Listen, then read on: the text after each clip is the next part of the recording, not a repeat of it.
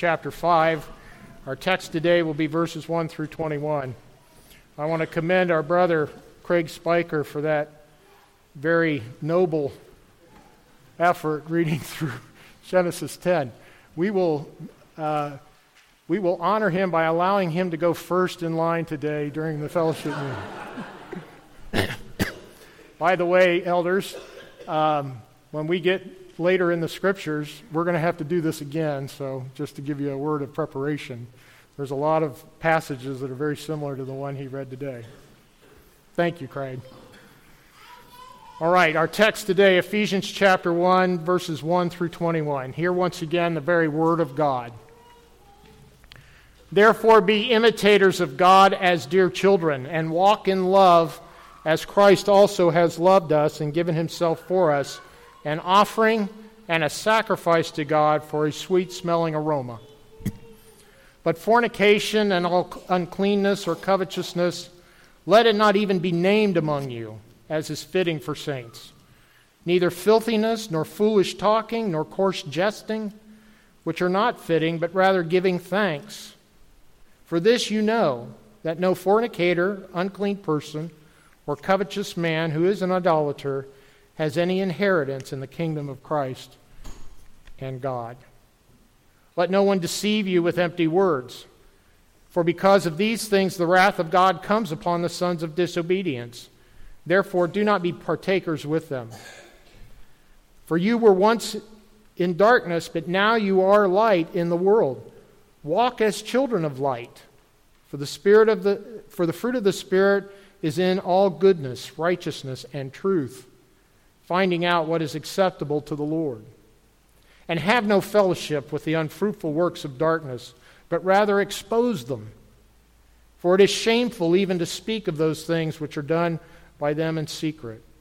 But all things that are exposed are made manifest by the light, for whatever makes manifest is light.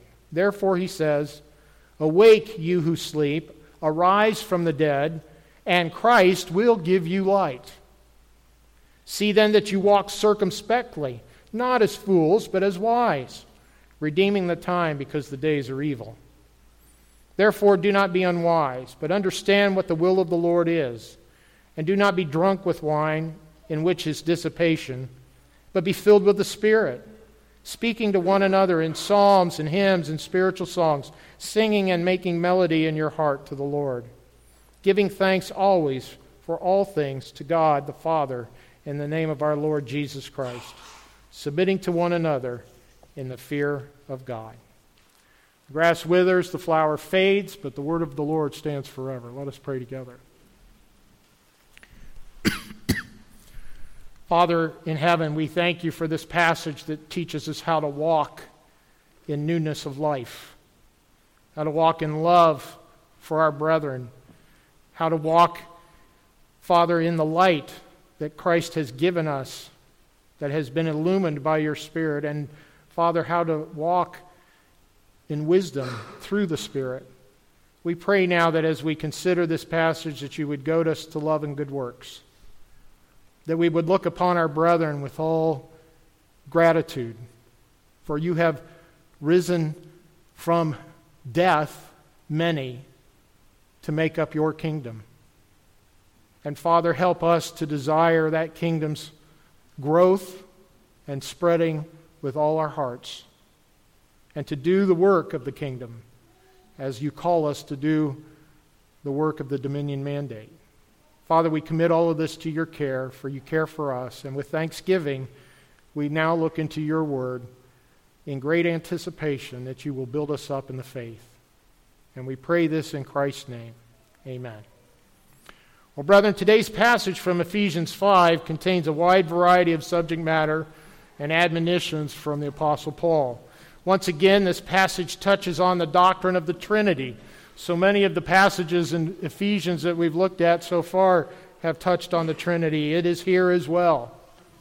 It speaks, this passage also speaks of offering and sacrifice, of the sins of fornication, covetousness, coarse jesting, and idolatry. By contrast, it speaks of speech that is melodious and filled with psalms, hymns, and spiritual songs that come from hearts filled with thanksgiving. And it concludes with the admonition to submit to one another in the fear of God. This should not surprise us, for Paul is teaching us how to live in unity and peace within the body of Christ, which is the calling of the previous chapter, chapter 4 in this epistle. Paul provides a very simple outline for us today from the passage. He highlights three kinds of steps or walking that the Christian is to be taking as we are to imitate God in verse 1. And those steps are mentioned in verses 2, 8, and 15. In verse 2, Paul writes, And walk in love as Christ also has loved us. In verse 8, he writes, Walk as children of light. And in verse 15, he writes, Walk circumspectly, not as fools, but as wise people. These three admonitions to walk become our outline for today. Now, before we begin looking at each in turn, I want to point out that these steps that we are to walk in relate very closely to the three persons of the Trinity. In verse 2, the example we are given by Paul to walk in love is personified in the person of Jesus Christ. If we desire an example to be an imitator of God, God provides that for us in His Son. We have no need to look beyond the example of Jesus and His commitment to offering and sacrifice. His love for the Father is exemplified in His selflessness, in putting aside His glory in heaven to purchase our redemption as men. Each week during communion, as I will today again, I quote from Paul's epistle to the Philippians, chapter 2, verses 5 through 11. That summary of the work and person of Jesus includes the humble, obedient love Jesus has for his heavenly Father to do the Father's will. Love for the Father eventuates in action. It does so in Christ, it ought also in us. Let me say that again. Love for the Father eventuates in action. Walking in the example of Jesus our Lord, who is the personification of love, we must then walk in love when we mimic the humble obedience Jesus has for his heavenly Father. Consider that humble obedience. He set aside his glory in heaven to become a child of men a woman, the Virgin Mary, to grow up a sinless man for the sole purpose of sacrificing his life on a tree, which is the ultimate curse in the Old Covenant. But the third day he rose from the grave. He conquered sin on the tree and death when he rose from the grave, that you and I might be forgiven of our sins and have eternal life. He did that in humble obedience to the decree of the Father. Brethren, true love is to walk as he walked in that kind of humble obedience. Then in verses 8 through 10, we see the second kind of walking. For you were once darkness, but now you are light in the world. Walk as children of light. For the fruit of the Spirit is in all goodness, righteous, and truth finding out what is acceptable to the Lord. Notice here that walking as children of light is tethered to the fruit of the Spirit. Walking as children of light is tethered to the fruit of the Spirit. And what is the fruit of the Spirit? Well, Paul describes that for us in Galatians 5, a very familiar passage to many of us. Beginning in Galatians 5, verse 22. But the fruit of the Spirit is love, joy, peace, long suffering, kindness, goodness, faithfulness, gentleness, self control. Against such there is no law, Paul writes. And those who are Christ's have crucified the flesh with its passions and desires. If we live in the Spirit, let us also walk in the Spirit. Let us not become conceited, provoking one another, or envying one another. Here in Galatians, Paul uses this same tethering to the fruits of the Spirit as walking in the light. Brethren, we were in darkness. We were dead in our trespasses and sin. Dead means lifeless, it doesn't mean sick. It doesn't mean on your deathbed, it means without life. And God, through the work of His Son, by the illumination of the Spirit, brought light to what was dark, life to what was dead. To walk in the light, as Paul is admonishing us to do, we are to crucify the flesh with its passions and desires, and we are to put on the fruits of the Spirit. Then, lastly, so notice that it's uh, uh that this, these walkings that Paul is describing in chapter 5 of Ephesians are tethered first to Christ, then to the Spirit, and then lastly, as the passage relates to the person, the Father, the person of the Trinity, the Father, Paul states in verses 15 through 17 See that you walk circumspectly, not as fools, but as wise, redeeming the time because the days are evil. Therefore, do not be unwise, but understand what the will of the Father or the will of the Lord is. Here is the admonition to walk as wise men, understanding what the will of the Lord is. Inherent in these three verses is an expectation to understand what the will of the Lord is. Now, this may cause you some uneasiness. Do you know what the will of the Lord is for your life? How many times have you asked that question? Young people, my guess is that you're starting to ask that question. Adults, you've asked it many, many times and have wondered if you've answered it correctly. Well, this uneasiness may, pause, may cause you pause and ask me, Pastor Hickey, I have no idea what the, world, the will of the Lord is for my life. Could you please help me? Well, that's my job today. That's my job. Might I suggest that knowing what the will of the Lord is for your life is much closer than you might think? It's much closer than you might think. And it's not so hard to understand as you might think. If you're looking for God to show you who you are to marry, what vocation you're to pursue, where you should live or how you should dress, whether you should eat your peas with a spoon or a fork or maybe a knife, you're likely assuming too much specificity from God's revelation. On the other hand, God's revelation is designed to protect us from sin and death while encouraging us to live as image bearers of God. In other words, the Bible creates a hedge around us to keep us from destruction while encouraging us to be creative in keeping the dominion mandate. Consider the words of Moses as he draws near to the end of his life in Deuteronomy 30. If you would, turn with me in your copies of, uh, of the scriptures to Deuteronomy chapter 30. I have shared this, this passage with the men just recently in our our study.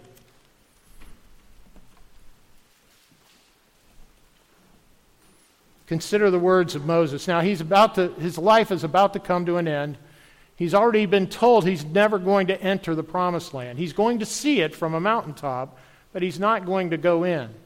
He dies before the people of Israel cross over into the promised land, and none other than God Himself buries Moses. Um, I think that's instructive for us, but that's a sermon for another day. But God Himself buries Moses. But before he goes in to the promised land, he has something to say to the people of Israel. First, he speaks something to them, then, he writes a song that they're to sing. Um, few of us are songwriters. Some are very gifted songwriters. We even have some songwriters in our own congregation. When Moses writes a song, my guess the people of Israel stopped and took note. I mean, after all, God Himself recorded it in, in the Holy Writ. It's in the canon of Scripture, so it's important. Uh, might I encourage somebody in our congregation to take up these words and put them to, to music, that we might sing Moses' song? Wouldn't that be a, a delight? In our worship someday to sing the Song of Moses together.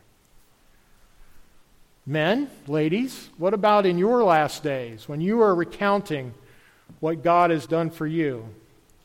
Are you going to have the strength and the wisdom, yea, the, yea, even the joy to put to music your thoughts about how God preserved you through your life and blessed you? I would hope that some of us would think to do that as well. But let me draw us back to what I want to uh, draw your attention to, and that's Deuteronomy chapter 30. Brethren, God's will is not only in heaven, that I must ascend there to find it and do it. And, and, and Moses says, it's not across the seas that I should travel there to find it. No, as Moses wrote in, in Deuteronomy 30, consider where God's will is when, when Moses writes these words. Now it shall come to pass, when all these things come upon you, the blessing and the curse which I have set before you, and you call them to mind among all the nations where the Lord your God drives you, and you return to the Lord your God and obey his voice according to all that I command you today, you and your children, with all your heart and with all your soul, that the Lord your God will bring you back from captivity and have compassion on you and gather you again from all the nations where the Lord your God has scattered you. If any of you are driven out to the farthest parts under heaven, from there the Lord your God will gather you, and from there he will bring you. Then the Lord your God will bring you to the land which your fathers possessed, and you shall possess it. He will prosper you and multiply you more than your fathers. And the Lord your God will circumcise your heart and the heart of your descendants to love the Lord your God with all your heart and with all your soul and with all that you may live. Also, the Lord your God will put all these curses on your enemies and all those who hate you, who persecuted you. And you will again obey the voice of the Lord and, you, and do all his commandments which I command you today. The Lord your God will make you abound in all the work of your hand, in the fruit of your body, in the increase of your livestock, and in the produce of the land for good. For the Lord will again rejoice over you for good, and as he rejoiced over your fathers. If you obey the voice of the Lord your God, to keep, keep his commandments and his statutes, which are written in this book of the law. And if you turn to the Lord your God with all your heart and with all your soul. Now, I'm going to read the rest of the chapter, but I want to pause here a moment. Moses is talking about blessing and curses that God had promised on the people of Israel. If they remained obedient and faithful to Him, these kinds of blessings would come upon them. The fruit of their work would flourish beyond their expectations. And the curses for disobedience would be cast upon their enemies. That's what God is saying. If you are faithful to do all that I've commanded to, for you. Now, again, in verse 11. For this commandment which I command you today is not too mysterious for you, nor is it far from you. It is not in heaven that you should say, Who will ascend into heaven for us and bring it to us, that we may hear it and do it? Nor is it beyond the sea that you should say, Who will go over the sea for us and to bring it to us, that we may hear it and do it? God's commandments are not far from us. Verse 14. But the word is very near you, very near you, in your mouth and in your heart, that you may do it. See, I have set before you today life and good, death and evil in that I command you today to love the Lord your God, to walk in his ways, and to keep his commandments, his statutes, and his judgments, that you may live and multiply. And the Lord your God will bless you in the land which you go to possess. But if your heart turns away so that you do not hear, and are drawn away and worship other gods and serve them, I announce to you today that you shall surely perish. You shall not prolong your days in the land which you cross over to the Jordan to go in and possess. I call heaven and earth as witnesses today against you. I want to pause there. Notice that he calls heaven and earth two witnesses. Remember, the scripture says any fact of the scriptures, any fact is established on the testimony of two or three witnesses. Moses calls heaven and earth as witnesses today against you, that I have set before you life and death blessing and cursing. Therefore, choose life, that both you and your descendants may live, that you may love the Lord your God, that you may obey his voice, and that you may cling to him, for he is your life and the length of your days, and that you may dwell in the land which the Lord swore to your fathers, to Abraham, Isaac, Jacob, to give them. Now, brethren, I'm aware that some might be a little hesitant to embrace this notion that, the, that God's commandments are the things that are near to us, and that is His will. After all, is that not found in the Old Testament? Aren't you reading from the book of Deuteronomy, Pastor Hickey? Indeed, I am. But don't forget this. Don't forget this. When God gives us the new covenant in Jeremiah 31, chapter 31, what does he say is exemplifies the new covenant? What happens to the law of God there? It's written on our hearts and our minds. And in Hebrews 8 and 10, the writer of Hebrews, who I believe was Paul, reiterates those very things for us. In Hebrews 10, beginning in verse 15, but the Holy Spirit also witnesses to us. For after he had said before, This is the covenant that I will make with them after those days, says the Lord. I will put my laws into their hearts, and in their minds I will write them. Then he adds, Their sins and their lawless deeds I will remember no more. Who is the author of the new covenant for us? Who is the testator? Who is the one who confirms that covenant that is made with God? Is it none other than Jesus Christ? And when we abide in him, when we are called to his side, yea, even to be adopted sons of God by the Holy Spirit, it is His covenant that we participate in. And that covenant includes the writing of God's laws on our hearts and on our minds. You see, God's will is summarized in the Ten Commandments, which is the hedge around us to keep us from sin and death. Within that hedge, there is great liberty and tremendous room for creativity.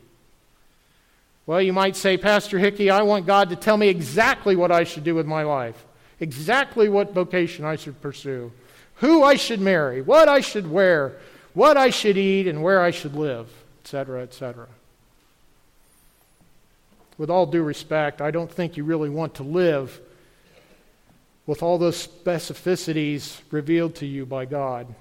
I submit that should God reveal those kinds of things to you, as he does other things in the scripture, Chuck, you will marry this woman. Chuck, you will be a pastor. Chuck, you will eat these things. Chuck, if that were the case, I submit that we would complain to God that He has orchestrated our lives in such a way that He, and He didn't ask for our consent. If He gave us that specificity, we would all be complaining. Why? Because we're sinners. We complain about everything. We complain about complaining, don't we? I'm doing it now. Do you see? We turn things upside down. When God gives us these great gifts, they are for our good and for our encouragement. That we should do them and, and love Him. Well, let me talk to you about spec- specificity and things that God calls us to do. First of all, God calls us to live by faith, doesn't He? Not by sight. We are to live by faith. Embedded in that notion is trust.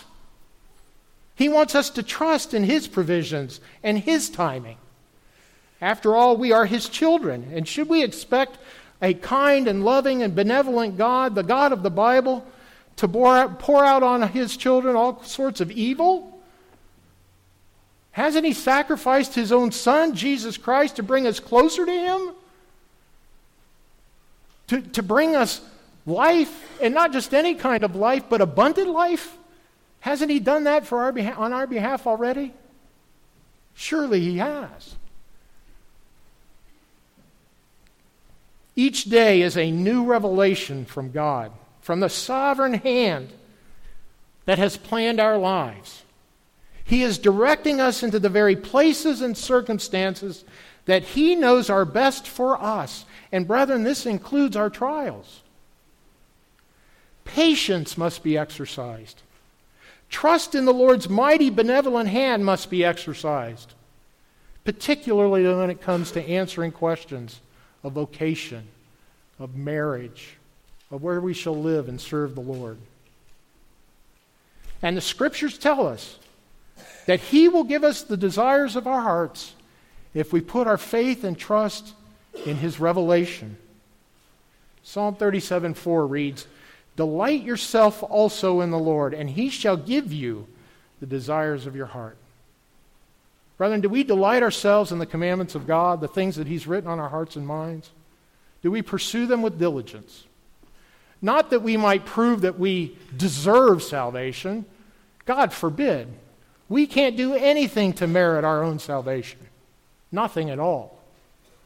But we do it in response to a loving God who's drawn us out of darkness into life, who's given us the light of the world, who's shown us our sinfulness and a way of escape. When we walk in obedience to the Lord and His Word, God famously works to provide the desires of our hearts. I say famously, and I'll speak to that in just a moment. He orchestrates our circumstances where our talents can best be used for His glory and our good. Our God is no curmudgeon. Our God is no curmudgeon. He does not toy with us for no reason. Even the trials under which He subjects us are for our good. And He's even told us that in His Scripture. All things work together for good to those who love God and are called according to His purposes. Romans 8 28. God wants you to enjoy His creation as you pursue keeping the dominion mandate to subdue the earth and fill it. He wants you to enjoy that work. He has given enough specificity in His Word to keep you from harming yourself and to keep you from dishonoring Him. Likewise, He has given you enough liberty that you are able to pursue the desires of your heart with creativity, giving no opportunity for grumbling and complaining. Brethren, I would suggest that God has directed us specifically to do His will. That specificity is contained in His moral commands.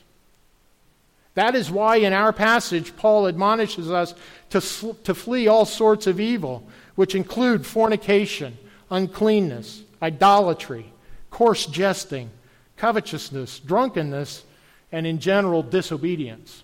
All of those things are mentioned in Ephesians 5. We, these are the things we're to turn from. So when we turn from that, what do we turn to? We turn to the holiness of God. Paul tells us that we are to present ourselves as an offering and a sacrifice to God in all obedience, just as Jesus modeled that for us. And that's in the beginning of our passage. And when we become living sacrifices unto God and delight ourselves in the ways of God, he delights in giving us the desires of our hearts.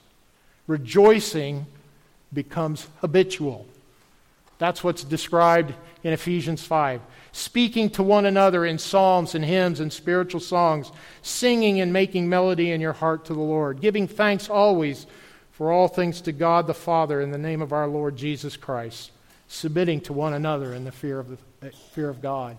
That becomes our habit we rejoice because it's satisfying. To do God's will is satisfying, it's fulfilling, it's the thing that strengthens us when we walk in that way and not the ways of the world. I think back at some of the sermons that I've preached in different places from the scriptures. I'm thinking right now of Habakkuk, the book of Habakkuk, when I preached through Habakkuk. Uh, just a real short story. I, when I was preaching through that book, I was asked to speak at Calvary Christian School. And so I went and I to speak at the, the chapel service. And as I walked in, the, the headmaster greeted me. Thank you, Pastor Hickey, for coming. I think you're the first Presbyterian to preach here.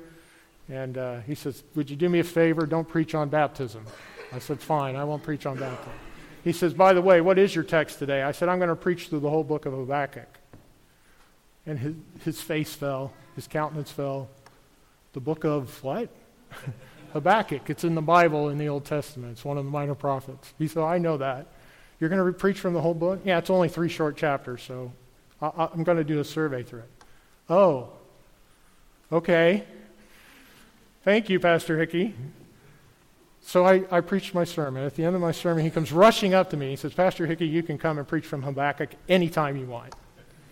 And it, it was well received by the, the, the uh, students. I, I want to point out Habakkuk for you for, for one, this reason. Habakkuk looks at the people of Israel and their sin, and he is so terribly grieved. He, he cries out to God, God, aren't you going to do something about your own people here? The sin is so great, they need to repent. Bring repentance to them. God says, Yes, I'm going to do something about them. I'm going to be, bring a more wicked people than they to come and judge them. And Habakkuk reels backward. Wait a minute, I didn't bargain for this when I prayed to you for that. And God says, Trust me in this. Trust me in this. That I will lift up my people with a more wicked people than they. Habakkuk puts his trust in the Lord and he writes a song about it. He writes a song at the end of the book. Now, that's the kind of faith I want to have. We have a very wicked nation right now, don't we? It could be that God will judge us with a even more wicked nation, or maybe an even more wicked ruler. But I want to trust in God for the increase. I want to trust in God for the deliverance, and I might even write a song about it. That's the kind of faith that we have, ought to have. Here in our text, rejoicing speaking to one another in psalms, hymns, and spiritual songs, singing and making melody in our heart.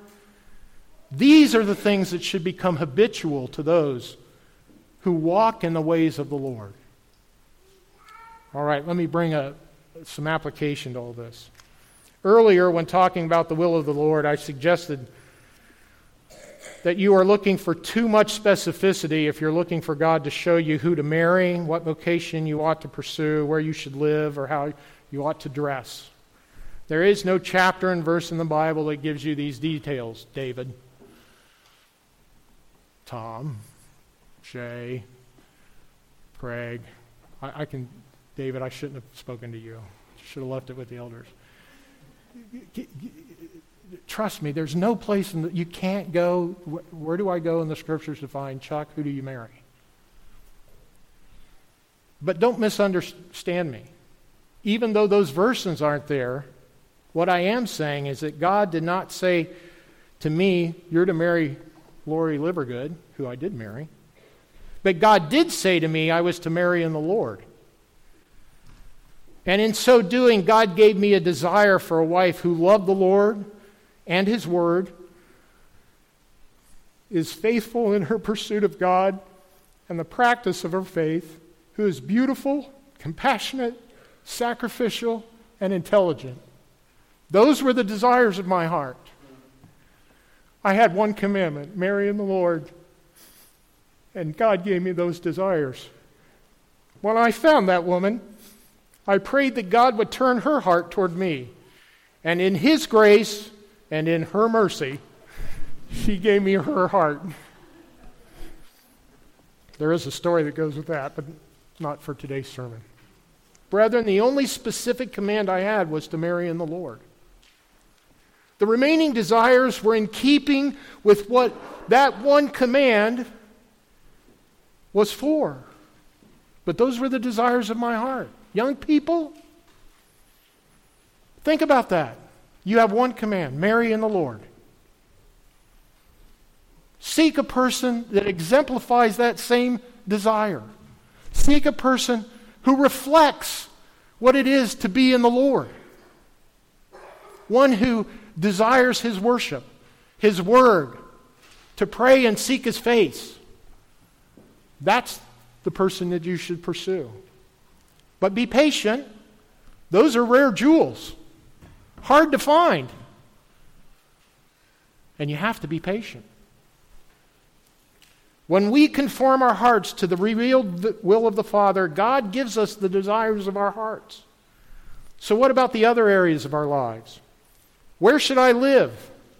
Brethren, God says to fill the earth and subdue it. That means all of it.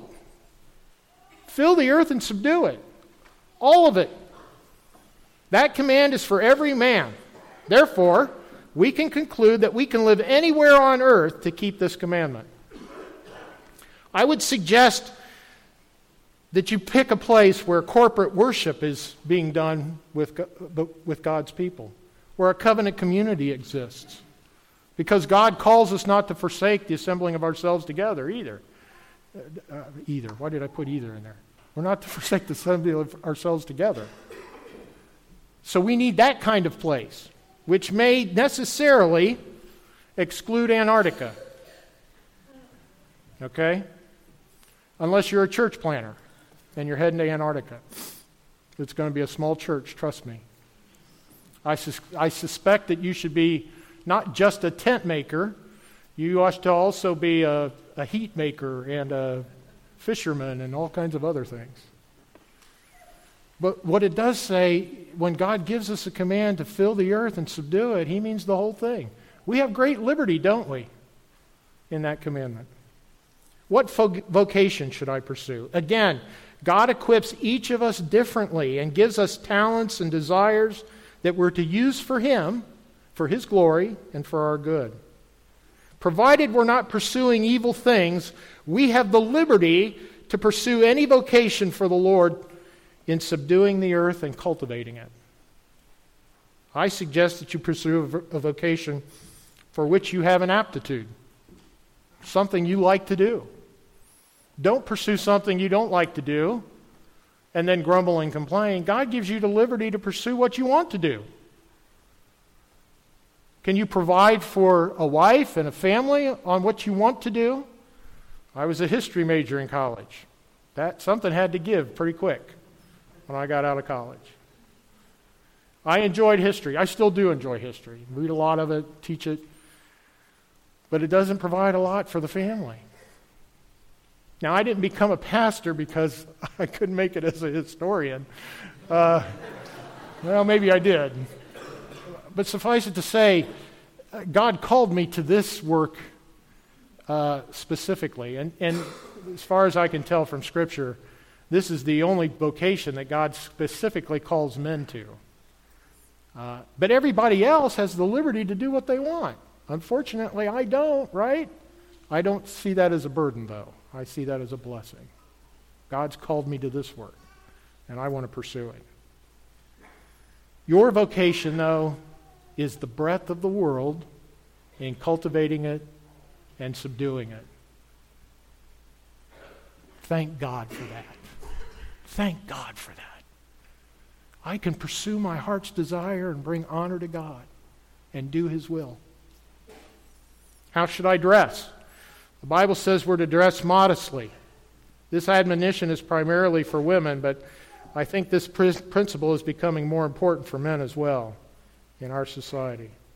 Brethren, from these examples, we see that the Bible gives us direction to stay within the boundaries of God's moral law, but to enjoy the liberty that's within those boundaries to their fullest.